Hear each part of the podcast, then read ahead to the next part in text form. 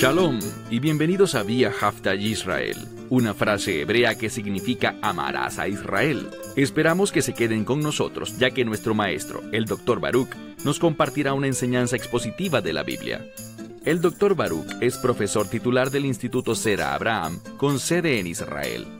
Aunque todos los cursos en el instituto se imparten en hebreo, el Dr. Baruch se complace en compartir esta enseñanza en inglés con doblaje al español. Para más información, visítenos en amarazaisrael.org o descargue nuestra aplicación móvil Mi Estudio Bíblico. Aquí está Baruch y la lección de hoy. En esta lección nos encontraremos con una palabra muy importante, y esa palabra es recordar. Normalmente cuando esa palabra aparece en la escritura, y es Dios quien está recordando, el resultado son cosas buenas. Y ciertamente ese será el caso en esta lección. Así que toma tu Biblia y busca conmigo el libro de Génesis. Ya estamos listos para el capítulo 8. Libro de Génesis, capítulo 8. La palabra recordar, según los sabios, es una palabra relativa al pacto. Vemos que con frecuencia Dios recuerda su pacto y debido a eso otorga gracia y perdón y actúa con el fin de que las promesas del pacto se hagan realidad. Y aunque en este momento no se trata de un pacto, sí existe una conexión. ¿Por qué?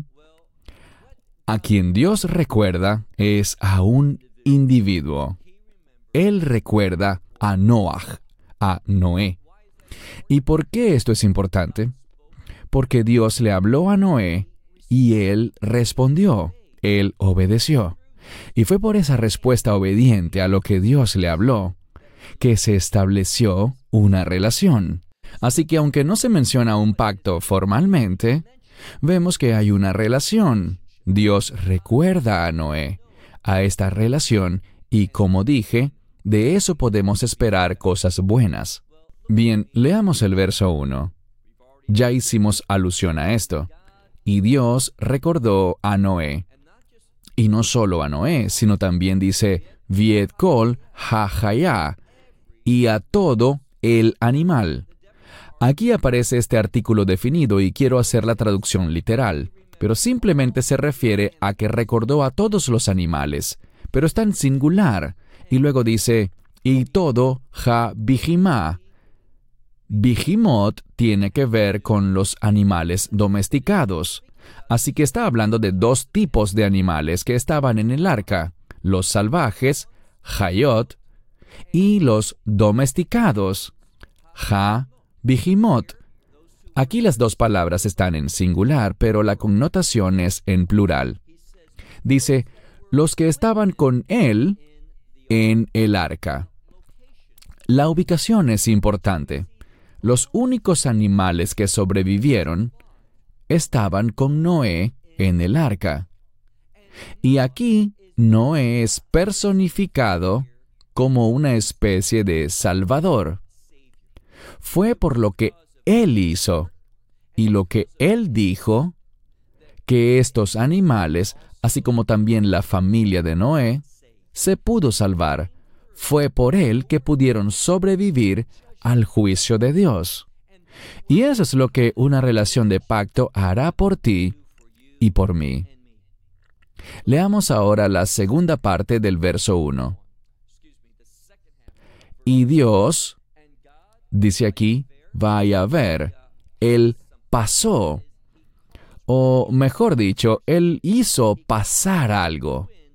Él hizo que un viento pasara sobre la tierra, y por eso leemos al final del verso 1, Vaya Shoku Hamaim, y las aguas retrocedieron, o las aguas disminuyeron. Como dice en algunas traducciones, simplemente había menos agua. Dios había enviado el agua y ahora estaba haciéndola regresar. Verso 2. Ahora, ya no estamos hablando del agua, como normalmente la concebimos, es decir, las aguas que cayeron. Él dice aquí al inicio, Vayisak Ru Mainot Ha Tahom, aquí vemos que Dios está reteniendo.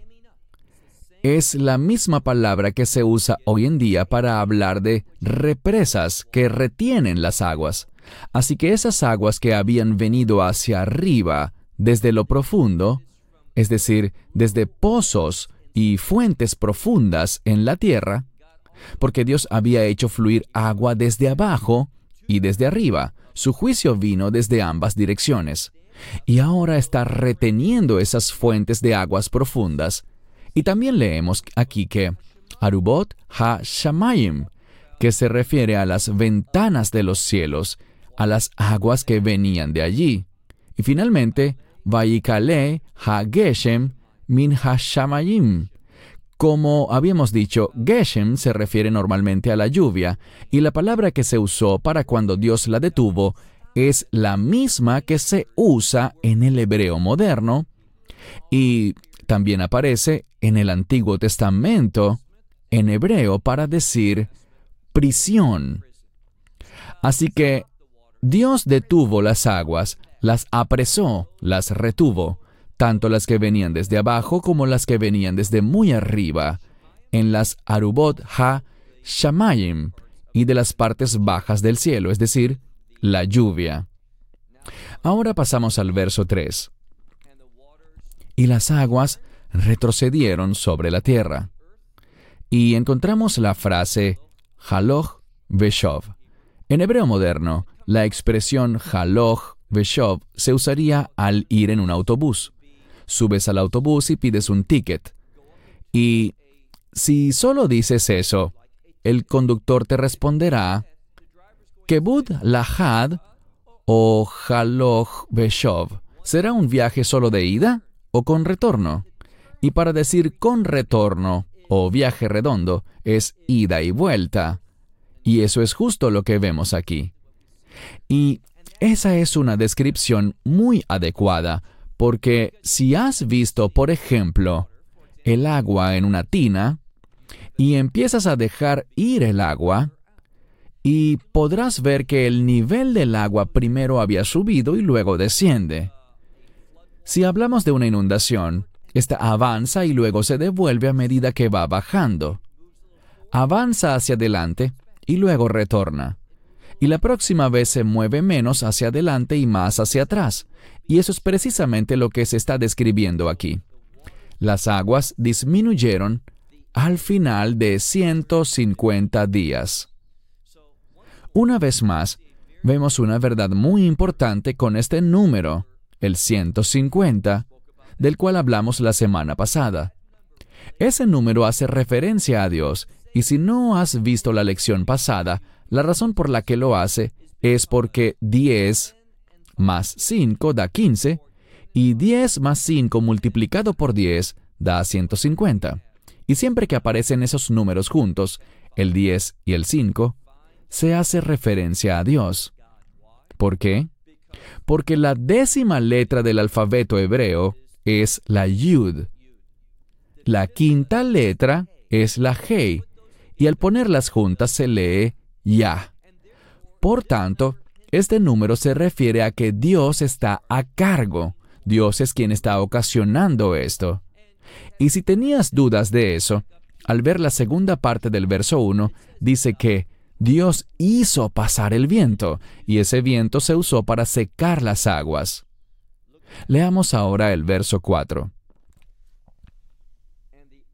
Y el arca reposó. Aquí hay algo muy significativo. La palabra para reposar, es decir, que el arca llegó a ese lugar y reposó allí, dejó de moverse, tiene la misma raíz de donde proviene el nombre Noé o Noah. Y esto nos enseña algo que tiene que ver con la posición en la cual estamos. Y Noé fue un hombre que estaba en la posición correcta. Si somos sabios, tú y yo desearemos ser personas que estén en la posición correcta. La pregunta es, ¿cómo es que esa arca, ese enorme bote, llegó a estar allí en esa posición? Dios la puso allí. Y en este mundo, en esta vida, La única forma en que podemos estar en la posición correcta es permitir que Dios actúe. Ahora bien, Dios es soberano, pero Él se moverá en nuestra vida cuando dejemos de obstaculizar al Espíritu Santo, cuando dejemos de ser rebeldes. Así que al decir permitir, estamos hablando de sumisión. No significa que seamos más fuertes y debamos permitirle a Dios que actúe. No. Dios puede hacer lo que quiera. Dios es absolutamente soberano. Pero Él ha establecido leyes, maneras, reglas de cómo Él actúa y cómo deja de hacerlo. Y nosotros debemos sujetarnos a eso. Y al hacerlo, Dios nos posicionará donde Él quiere que estemos. Hay otra verdad importante que podemos nombrar, y es que las aguas representan el juicio, y ese juicio movió el arca. En otras palabras, el juicio mueve a la gente. El juicio de Dios producirá un cambio, un cambio de lugar, un cambio de perspectiva, en todo aspecto. Sigamos leyendo el verso 4. Y el arca reposó. ¿Cuándo? En el séptimo mes, en el día 17 del mes. El número 7 tiene que ver con santidad, y hemos dicho muchas veces que la santidad siempre está vinculada al propósito de Dios. Así que Dios trajo este juicio no para destruirlo todo, sino para instaurar sus propósitos. El resto de la gente no estaba dispuesta a obedecer. No quisieron responder, no quisieron ser parte de sus planes, sus propósitos. Así que el juicio de Dios los destruyó. Pero el juicio no era para poner fin a sus propósitos, sino para que sus propósitos pudieran cumplirse. Noten que habla del séptimo mes. ¿En qué día del mes? Día 17. Es el número 10 más 7. Y vemos que el 10 tiene que ver con integridad, con totalidad, con algo completo. Por tanto, Dios hizo esto para que sus propósitos pudieran cumplirse totalmente, para que su voluntad pudiera manifestarse en su totalidad. Así que cuando Dios actúa, incluso en su juicio, siempre es con el fin de que su voluntad se cumpla. Veamos ahora la última parte del verso 4. El arca reposó en el mes de Tishrei, en el día 17 de ese séptimo mes, y reposó sobre los montes de Ararat. Verso 5. Quisiera comentar algo sobre esta ubicación. Los montes de Ararat. Lo que sabemos es que eso no es en Israel. Muchos creen que están en Turquía, y sea cierto o no, lo dejaré a criterio de las personas que son más inteligentes que yo. Pero en el judaísmo hay cierto acuerdo en que el arca de Noé no se posó en la tierra de Israel. ¿A qué se debe eso? Bien, si no estás en Israel, estás en el exilio. Obviamente aún no estamos hablando de esa tierra, de la promesa y el propósito de esa tierra.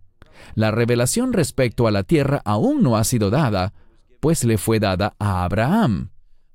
Pero el asunto es que el concepto que se maneja es el del exilio, es decir, que nosotros si nos dejan de nuestra cuenta, por nuestra propia naturaleza, guiándonos por lo que es razonable, no podremos estar a donde Dios quiere que estemos. Dios llevó a la gente a los montes de Ararat, pero era para moverlos a otro lugar. Así que Dios nos posiciona, y a veces lo hace, como lo vemos en la historia de Israel, en el exilio, para poder redimirnos, para trasladarnos al lugar donde finalmente debemos estar. En otras palabras, este lugar requería un viaje. Y si hemos de encontrar los propósitos de Dios, tendremos que emprender un viaje. Pasemos ahora al verso 5. Y las aguas que habían avanzado disminuyeron hasta el décimo mes. Y el primer día del décimo mes aparecieron las cumbres de las montañas vemos que las aguas empezaron a retroceder en el séptimo mes.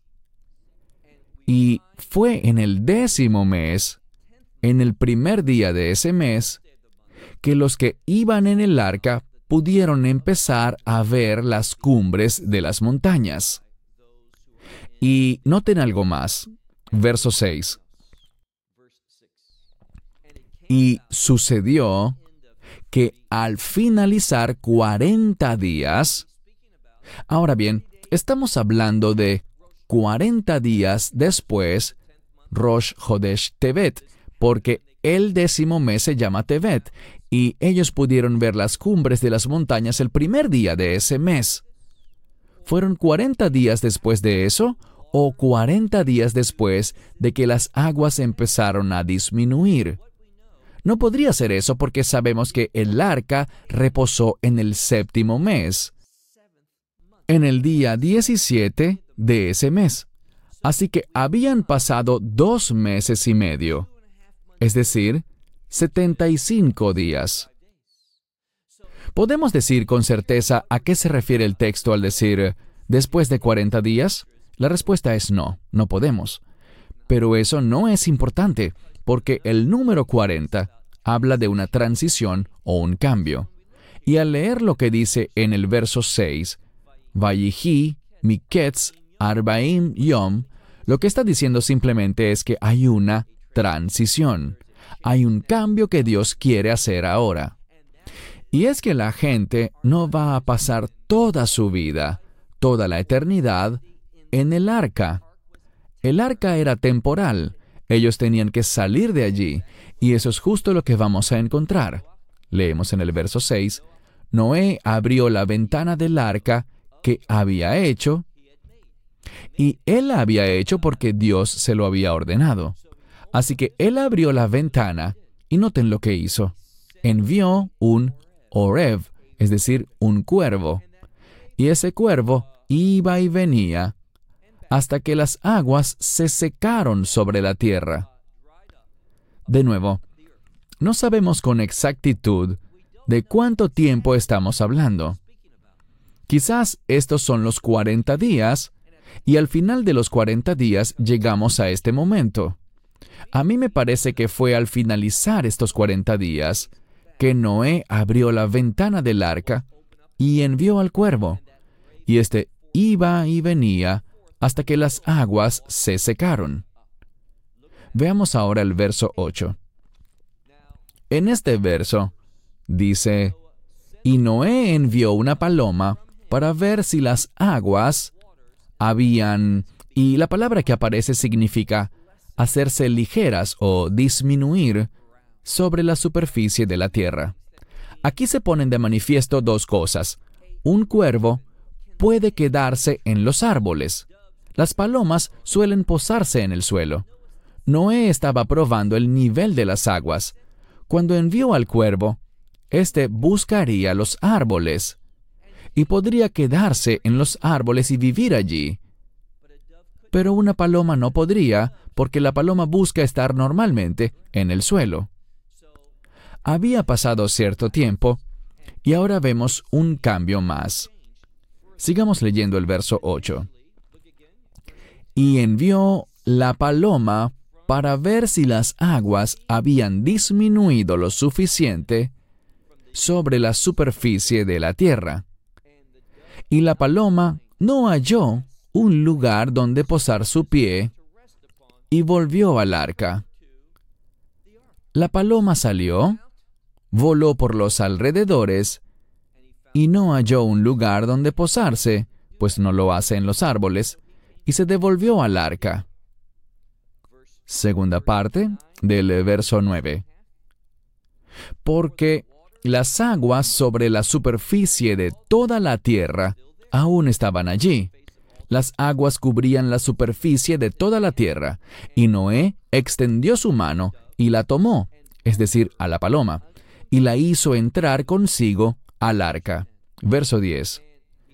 Y esperó otros siete días, y volvió a enviar la paloma fuera del arca. Y ella regresó a él, es decir, la paloma, al atardecer, y he aquí que había una hoja fresca de olivo en su pico. Y Noé supo que las aguas habían disminuido. Literalmente dice, se habían hecho menos, se hicieron más ligeras sobre la tierra.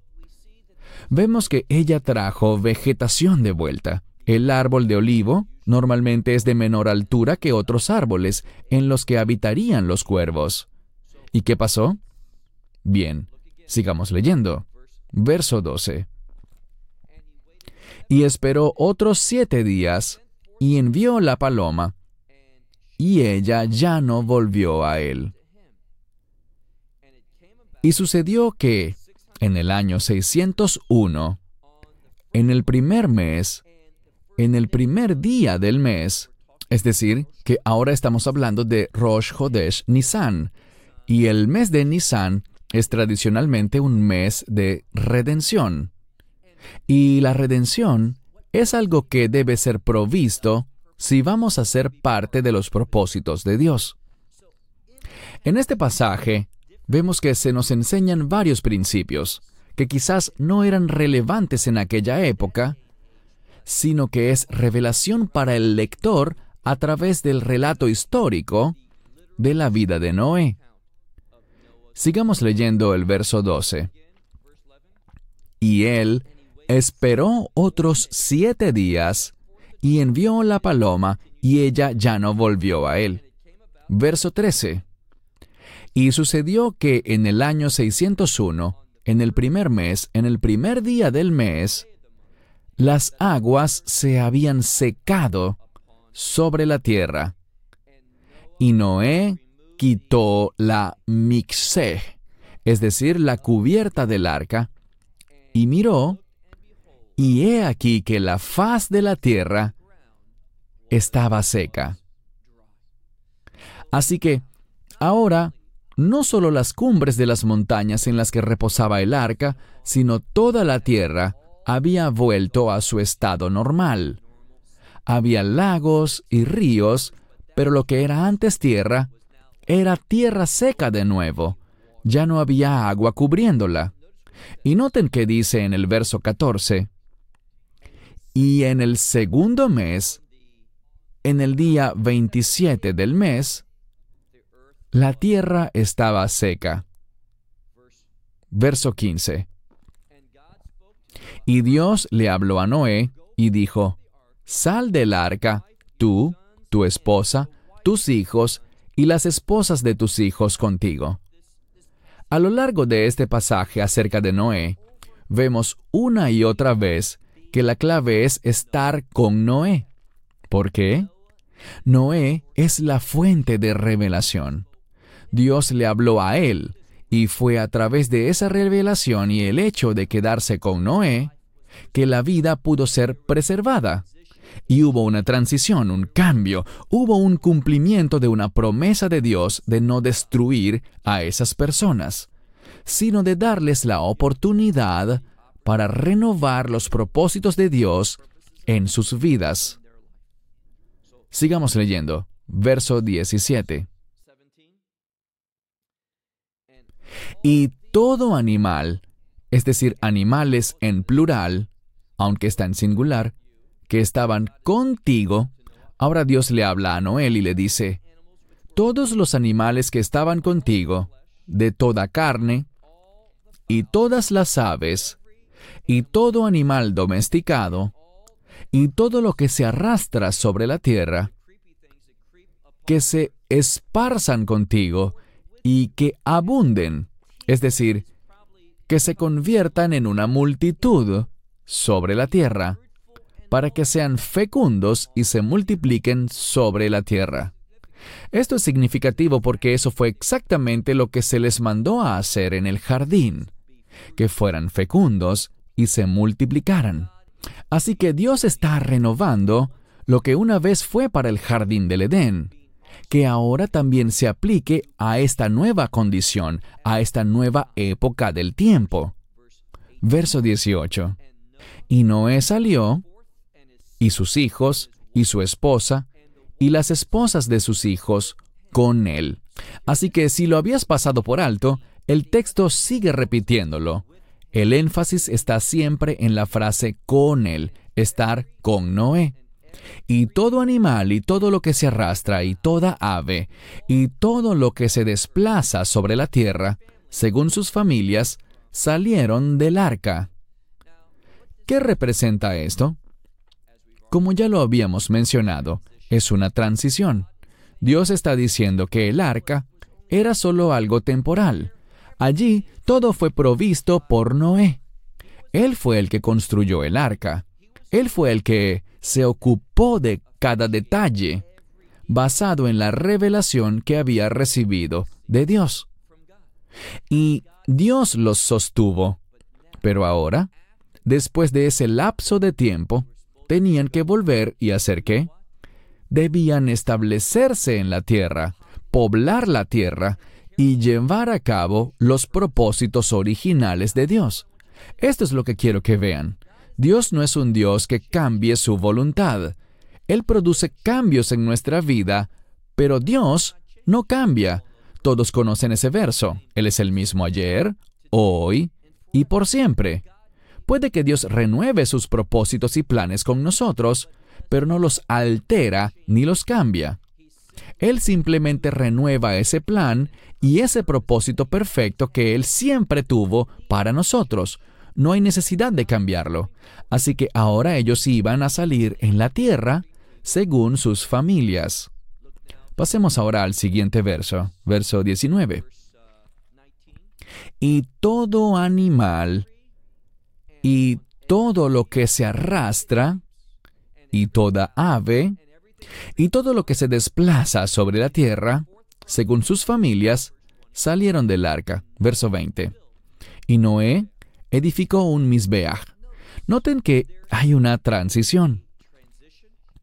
Ellos salieron del arca, hay un nuevo comienzo. ¿Y qué es lo primero que se menciona? La adoración. Primero que todo, ¿cómo es que identificamos la adoración aquí? Bien, en el altar, un lugar de sacrificio. Noé edificó un altar al Señor y tomó de todo animal domesticado, puro o limpio, y de toda ave limpia o pura, y ofreció holocaustos sobre el altar. Estos animales fueron ofrecidos al Señor. Eso es un ejemplo de adoración. Y es un ejemplo también para nosotros. Nuestras vidas están llamadas a ser ofrecidas al Señor. Es para eso que Él nos preserva. Es por eso que existes actualmente, para que pueda ser, como dice Pablo en Romanos capítulo 12, un sacrificio vivo para el Señor. Verso 21. Y el Señor percibió ese grato olor, y el Señor dijo en su corazón, él no volvería a maldecir jamás la tierra o, dice él, el hombre, porque la inclinación del corazón del hombre es mala desde su juventud. Luego dijo, ya no volveré a arrasar o destruir todo ser viviente como he hecho. Esto no volverá a pasar de este modo. Hablaremos más sobre esto en la próxima semana. Él dijo, Durante todos los años de la tierra, habrá siembra y siega. ¿Qué hará él ahora? Está reafirmando esa orden, que habrá siembra y habrá siega. Habrá tiempos de frío y tiempos de calor. Habrá verano e invierno habrá día y habrá noche, y eso no cesará. Para los que están preocupados por el cambio climático, Dios está diciéndonos algo. Al final de este capítulo, Él nos dice, ¿saben qué? Seguirá habiendo períodos de calor y períodos de frío. El orden que Dios ha establecido no podrá ser cambiado por el hombre. No podrá alterarlo para que sea diferente. ¿Eso significa que no deberíamos ser buenos mayordomos? ¿Que no deberíamos proteger la tierra? No, Dios nos la ha confiado a nosotros. Pero todo eso que se habla hoy sobre el calentamiento global o el cambio climático, que estamos destruyendo todo, eso no concuerda con lo que hemos visto. Al observar la historia, y si creemos en lo que dice la geología, ha habido periodos de tiempo en los cuales ha habido cielos y climas más calientes, en los que ha habido un cambio climático y ha habido periodos con temperaturas más frías. Eso es algo normal en este planeta. Pero la regla general es que hay tiempos de calor y tiempos de frío. Hay verano y hay invierno. Hay un tiempo para la siembra y hay un tiempo para cosechar o cegar. Tenemos el día y tenemos la noche. A menos que puedas cambiar el día y la noche, que en vez de tener 12 horas el día y 12 horas la noche, si puedes cambiar eso, y claro, no nos referimos a los lugares muy al norte, si puedes cambiar ese patrón que Dios ha instaurado y decir, hoy en Chicago tienes 9 horas de sol y 15 horas de oscuridad, y para mañana todas las horas serán de sol, sin horas de oscuridad. Si el hombre puede hacer eso, entonces prestaré atención al tema del cambio climático. Pero si no podemos cambiar el día y la noche, si no podemos cambiar eso, entonces no creo que podamos cambiar los tiempos de siembra, los tiempos de cosecha, los tiempos de frío, los tiempos de calor. Todo eso no es más que propaganda del enemigo para que creamos que estamos a cargo nosotros y no Dios. Bien, nos vemos la semana que viene cuando seguiremos nuestro estudio del libro de Génesis capítulo 9. Que Dios los bendiga y sean personas obedientes a su revelación, que se apresten a ponerla en práctica en sus vidas y sean instrumentos de su presencia, instrumentos de su gloria, para que otros puedan ver que hay un Dios. Su nombre es el Dios Todopoderoso de Israel, y envió a su Hijo unigénito, Yeshua, a este mundo para salvarnos del pecado. Hasta la próxima semana. Esperamos que te hayas edificado con el mensaje de hoy y lo compartas con otros. Te invitamos a seguir nuestros estudios cada semana por este canal y por el portal de YouTube de Amarás a Israel. También puedes descargar nuestra aplicación móvil gratuita Mi Estudio Bíblico. Finalmente, para obtener más información sobre nosotros, visita nuestra web amarasaisrael.org, donde encontrarás otras conferencias de Baruch en audio, video y texto. Hasta el próximo programa. Que el Señor te bendiga en Yeshua Hamashiach, Jesús el Mesías, mientras caminas con él. Shalom desde Israel.